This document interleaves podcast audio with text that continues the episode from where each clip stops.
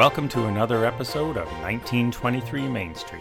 home of the Daddy Daughter Disney Travel Podcast. We are your hosts Mike Bellabraddock. and Amelia Bella Braddock, and today we are going to be talking about five tips for Walt Disney World vacation planning and a few mistakes to avoid. Yes, so this is primarily for those of you listening who are not frequent travelers to Walt Disney World Resort. So we're going to give you five tips, really sort of the first five steps that you should take to ensure that your vacation goes off the way you're dreaming it will go off. Yeah, so there are on these ones tips that are actually some people have questions about them, and so we're going to tell you our thoughts and what we think you should do. And then some of these other things are just things that you should definitely do. So we've been through many, many years of Disney Many. vacations. and when we say vacations, we are not from Orlando. We are from Toronto, Canada. So we understand what it's like to actually take a vacation, get on a plane, and fly there. Uh, I've done it 101 times now. Here we so go um, yeah. uh, well, yes. Let's just say that I've experienced this a time or two. So I'm going to share my thoughts and views today, and Amelia is going to share hers from a kid perspective and also a frequent traveler. So let's jump right in with tip number one, which people often wonder about. Should I stay on site at a Walt Disney World hotel or not? Um, so I think if you're doing just Disney, of course. Because I think the only reason you shouldn't is if you're doing multiple things in Atlan- Orlando. But if you're just going to Disney, of course, stay in a hotel. Yeah, and that's what I like to say too. Sometimes I say to people who ask that question, there's a couple things here, but the 1st one mm-hmm. is are you doing just what you just said? Is this a Walt Disney World vacation or is this an Orlando vacation? So mm-hmm. if you're thinking of going to Universal, maybe SeaWorld, or visiting Disney World a day or two, then you may not want to stay on site. However, if this is a Disney vacation, then I would suggest you should stay on site. I would definitely recommend it. And even if you are going to a few of the parks, there is definitely um, a great environment and just a good feel to stay at a Disney hotel. So I still I do recommend it, even if you're not actually just doing Disney. But if you are, for sure, stay at on site. Yes, and there are three levels of hotels. Uh, Yes. If you listen to us, you know we are all about the deluxe resort hotels for many reasons. There are three tiers, however. The deluxe are typically the nicest and closest to the parks in most cases, although not all. But there are Moderate. moderates and value resorts. So you will get all the benefits of being on site and really immersed in the Disney magic at any one of those. One thing to mm-hmm. understand if you have never visited before, Oh. some people will read ads from hotels off site that say one mile to Disney World. And often I've run into people who picture that as being one mile to the gate of the park. That is, is not true. That is not the case at all. Walt Disney World is very large, 43 square miles to be exact. So uh, just bear that in mind. You do get some extra transportation benefits and so on when you stay on site. So, But I just want to say so from the gates to even the Magic Kingdom, it is at least like a one or two mile drive, probably. oh, more, yeah. Yeah, at, like at least. And then the other parks are farther in. So if you're staying at somewhere and it says one mile, if you're going to Magic Kingdom, it's at least three, probably more. If you're going to a farther park, it's way more. So just bear that in mind when you're trying to um, do your travel time. And then also, another perk about staying on site is the extra magic hours.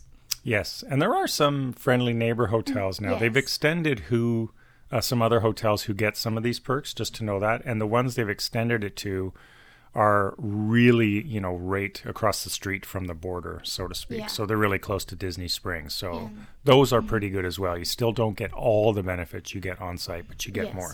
So just bear in mind uh, when you're thinking. I would suggest if it's a Disney World vacation, stay on site. All right, so that is tip number one, and that is your first tip. Now, second tip, there's a couple of parts to this. Yeah. One is you want to decide when you're going to go, obviously, and, and we're going to do another episode on when is the best time to visit because there are many factors. There's no definitive answer, despite what you may read in other places, because it depends. On your family and what you want to do and where you want to go. Exactly. But nonetheless, you must book your trip as early as possible. Oh, yeah. And There's here's uh, no there's two things to keep in mind here. One, you can book a room only quite far in advance. I think it's 499 days or something Oh, like that. only a year and a half early. But what you really want to do, most people want to book the packages, which means Yeah. your hotel, you're going to get your park tickets, you may get a dining plan or that sort of thing. Those ones is Six months or 180 yeah, days. which is Disney's dining advanced booking window as well, which we'll talk about in a minute. So some people wonder should I wait because maybe there's a deal coming. So if you know, here's the thing: if you know when you want to go, just book the trip. There is cancellation within uh, a good range. I mean, you have a long time before you'll have to cancel without penalty. And if a deal does come up, you can take advantage of that deal. Yeah. So, in other words, you lose nothing by booking early. Just lock, yeah, You gain. you actually. gain. You gain. Lock you in the gain. room and book early. Now, there are a few questions. So, which do you want to start with? okay, let's start with Park Hopper.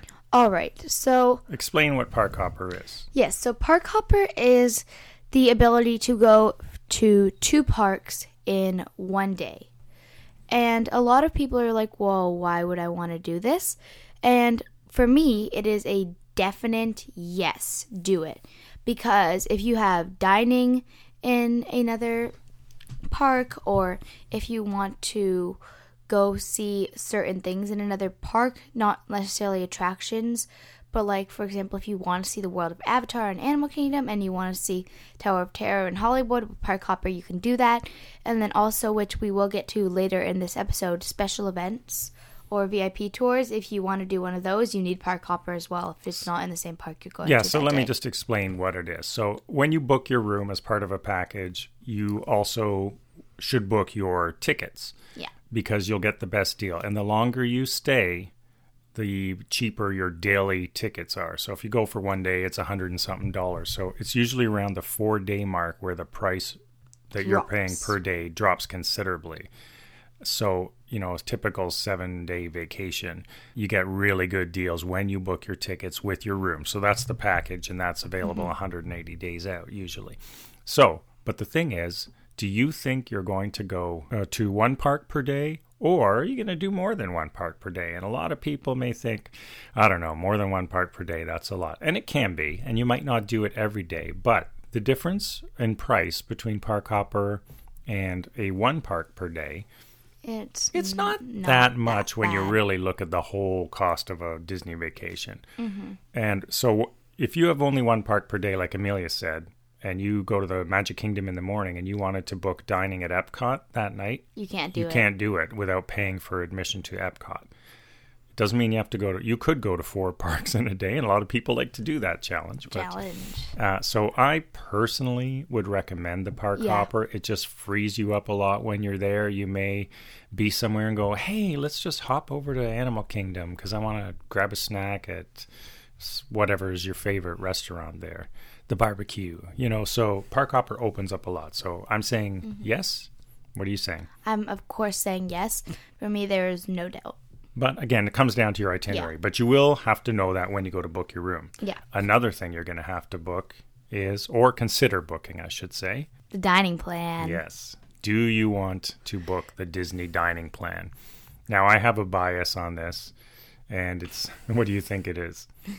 you don't want to eat too much. Yeah, I we've done the dining plan. We don't do You it anymore. Way too much. I personally don't believe in the dining plan. You'll find a lot of people who think it's the greatest thing. Uh, I do not, and I'll tell you a couple of reasons why. One, there are many of the top restaurants require two meal credits. yeah. So if you think you're going to book the dining plan, but never do a signature or two credit restaurant, it might be okay for you. It really depends also on what you order and what you eat. But if you end up in a situation where you want to do Cinderella's Royal Table or some other mm-hmm. signature dining, suddenly you've used two of your table credits, and guess what? You're paying cash for meals anyway, on top of the dining plan that you've already paid for.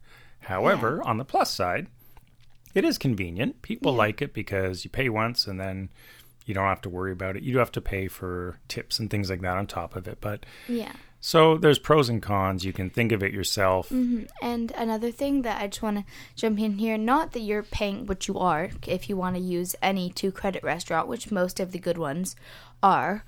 And the other thing is if you have so many leftover snack credits, you're just probably going to buy snacks and, you know, might not recommend that too much. It's pre- it's pretty normal to come to the It's end. like, oh, you you have some snack credits? Eh, some. just buy some snacks. You'll be on your last day going, man, I have 16 snack credits. And so you're ending up buying brownies and everything. Sure, you can buy some treats for your friends and family, but in terms of value, think about it for yourself. But again, the point really here is know this stuff in advance because when you go to book your room, you're going to have to know do I want park hopper or not? Do I want Disney dining or not?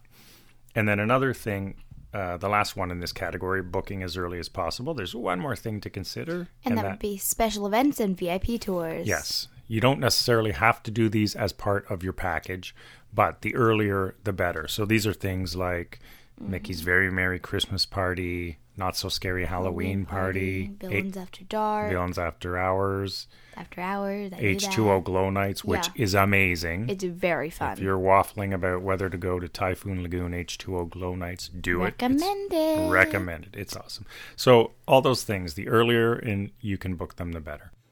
Yeah. And so I do recommend s- if you have like little kids, I don't know if I'd recommend a VIP tour because it is a lot of walking. Oh, you mean a, a true VIP yeah, tour? like a true one. Yeah, that's a whole other show as well. Yeah. Uh, but that does book up in advance. Yeah. But Uh, if you do want to do it, go definitely book it up in advance because they do book up. And I'd say maybe eight, nine, oh, and over is a good age if you want to do a VIP tour. That'll be fine. I've done it. It's fine. Excellent. So we've talked about stay on site or not. You'll know that. Tip number two book as early as possible. You lose nothing doing that and you gain everything. Book number three. Book Book- your dining as soon as you are allowed. Yes, you are allowed to book Disney dining 180 days in advance. And for the most popular restaurants at popular times of the year, people will be sitting on the phone making sure they get a reservation when they want to. Yeah. Um, so think, start doing your research, asking around which restaurants do you think you might want to do, make a list for yourself. And here's where things start to get tricky. You're going to book your dining. This all comes back to Disney week itinerary planning.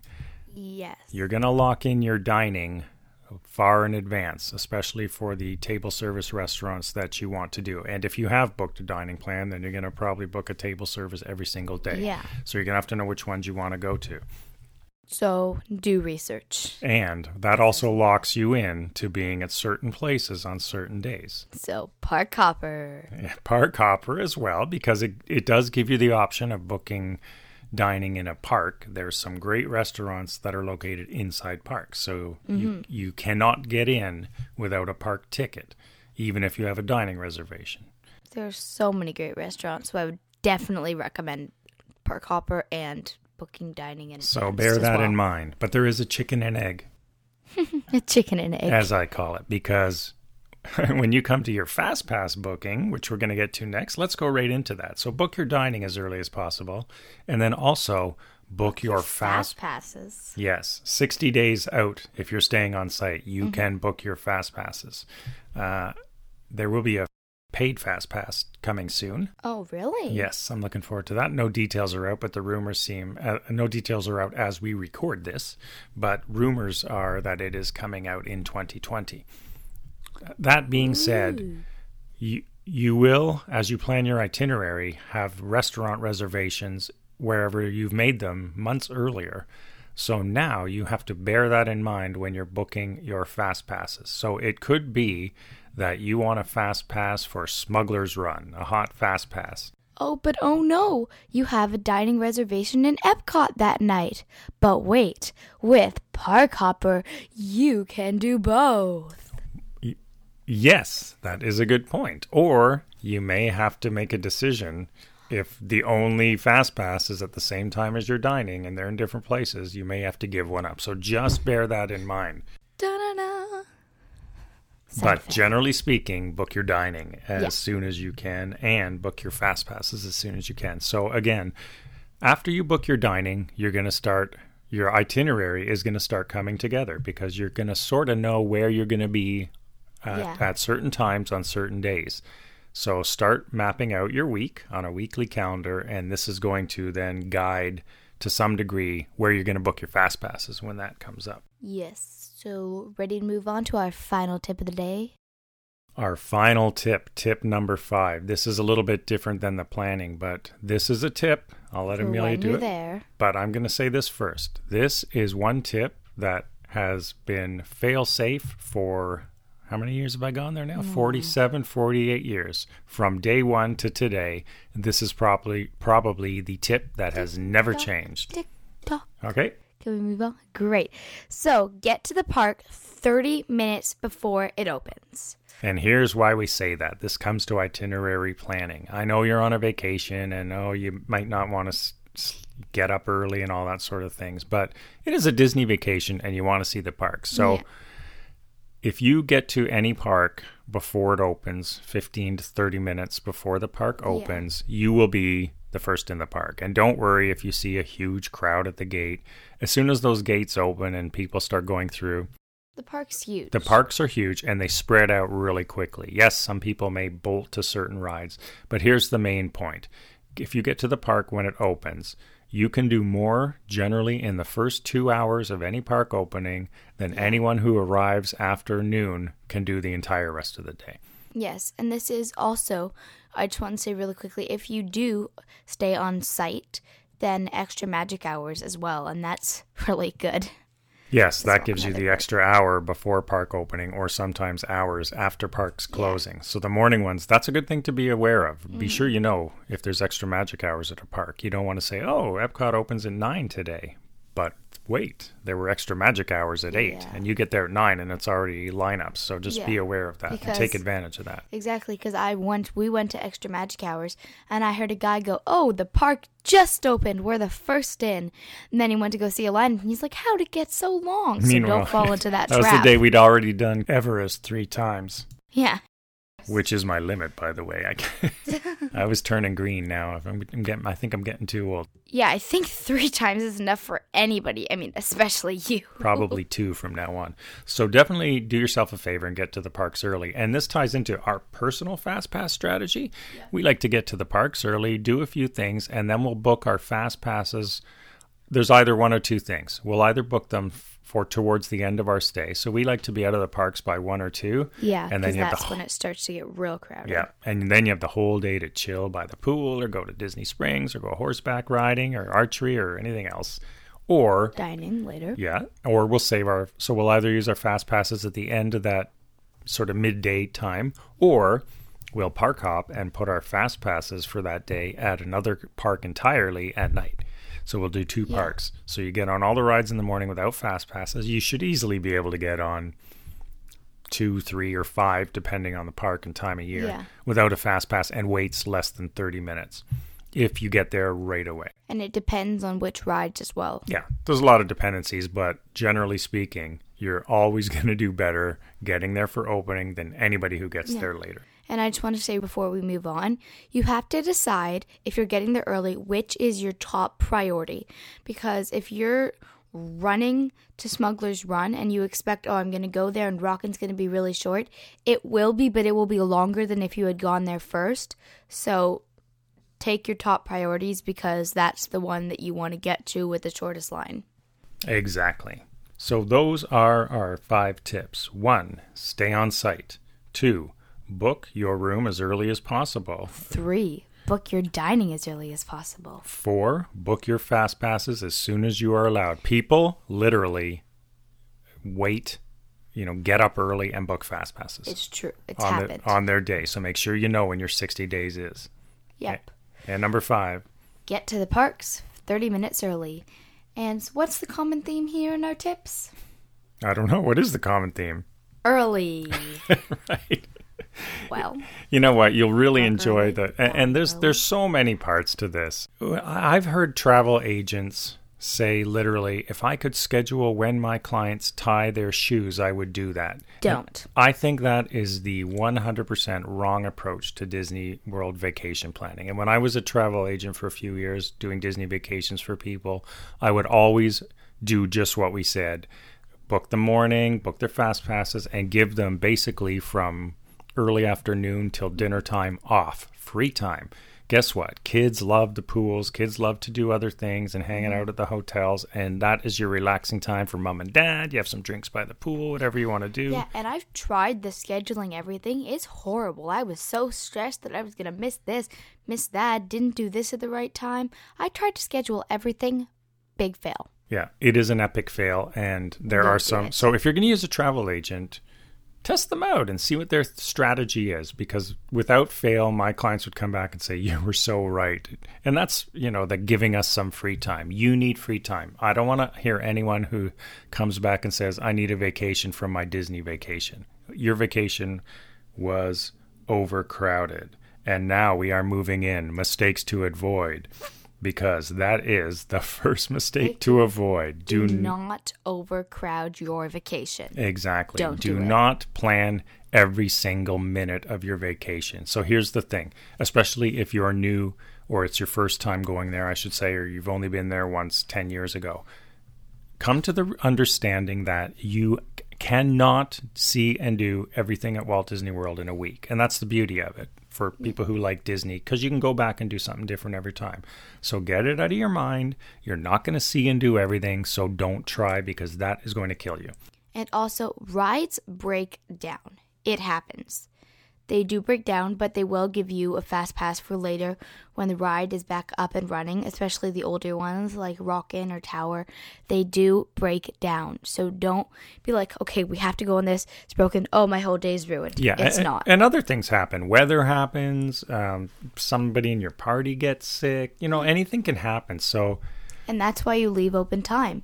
Because if it's weather and then the ride breaks down, and don't stress about Yeah, it, don't. right, Amelia? Listen to us talking because you know what, everybody has their stressful times, but truly, we do. You know, we just try not to stress about it. Stuff happens, and you know that's just life. Uh, Disney's great, but they're not immune to any number of things going wrong on a vacation. Generally, we find them Yeah. they do very well by it. We have lots of stories we'll do in other mm-hmm. episodes. and they are very helpful and try to accommodate when anything does go wrong, be it weather or a ride breaks down. They will give you either if you are scheduling everything, which I don't recommend, but you have something or like a dinner reservation and you don't have time to come back later, they will give you a fast pass for another ride that's in that same tier. So that's really good. So so do it this way. You're going to have your dining booked. You're going to have the park or parks you want to go to each day depending on whether you have park hopper.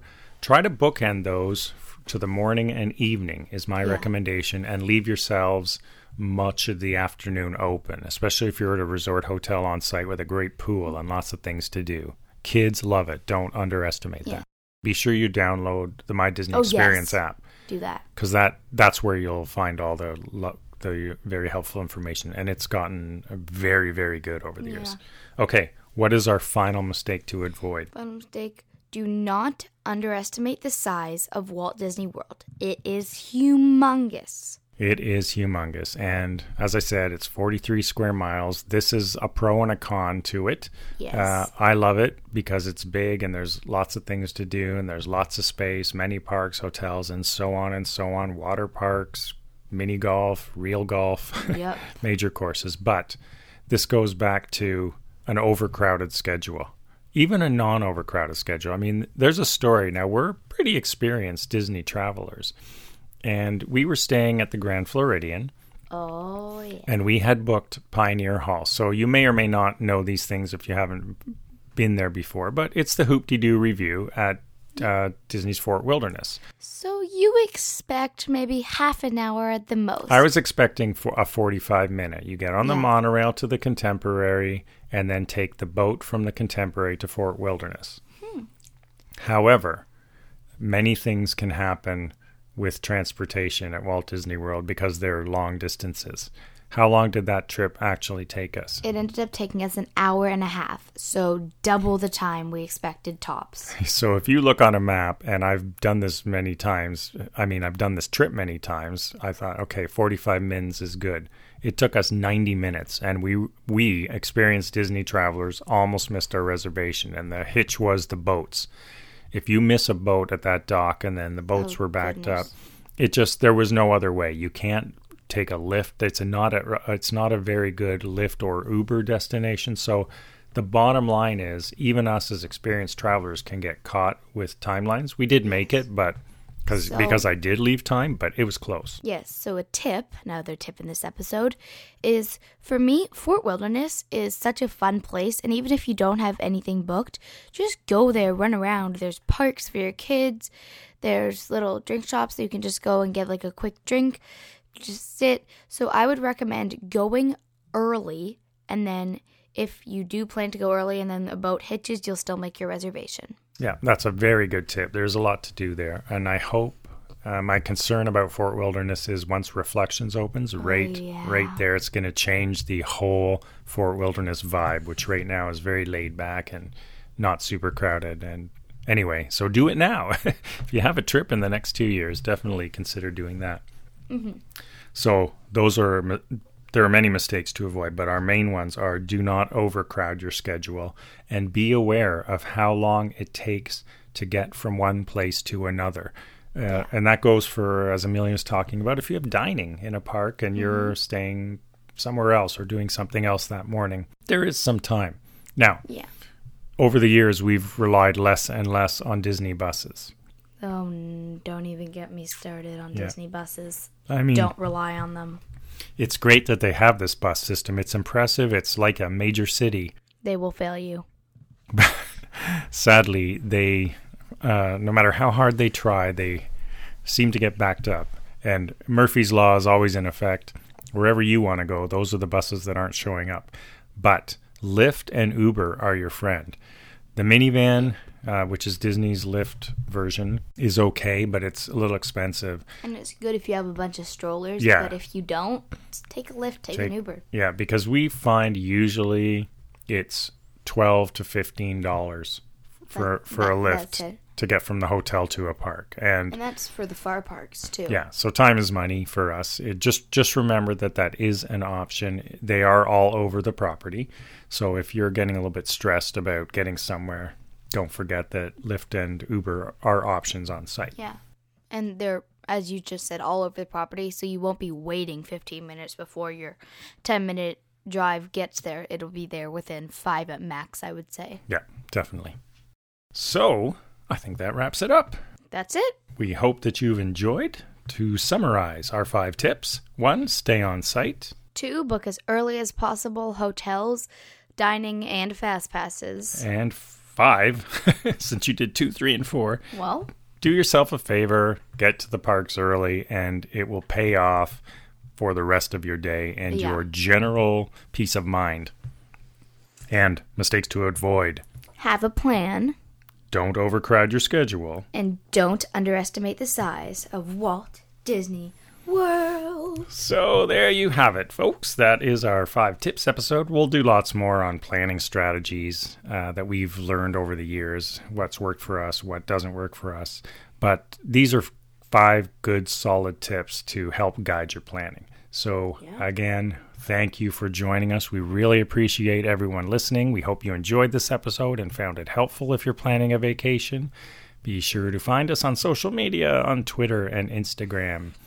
And check out these blog posts at mikebellabraddock.com. and at 1923mainstreet.com if you want to contact us with some podcast ideas, comments, so on and so forth. We are there and we love hearing from you and we thank you for listening. So have a great day, everyone. And thanks for visiting us at 1923 Main Street.